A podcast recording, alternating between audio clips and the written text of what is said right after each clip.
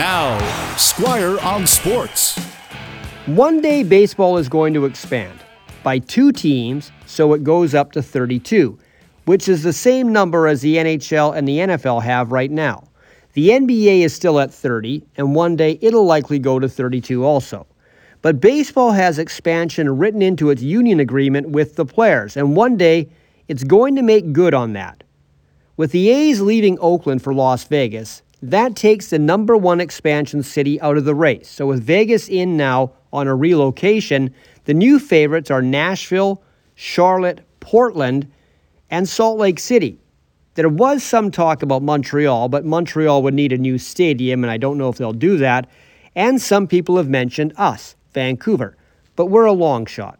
Although it's funny, when BC Place was built back in 1983, the hope was that it would attract a major league team. Now, of course, that never happened. There were exhibition games there, but quite frankly, the stadium wasn't really suitable for baseball.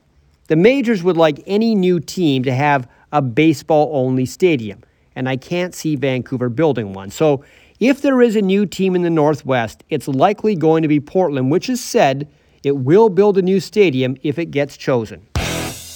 Squire on Sports on 980 CKNW.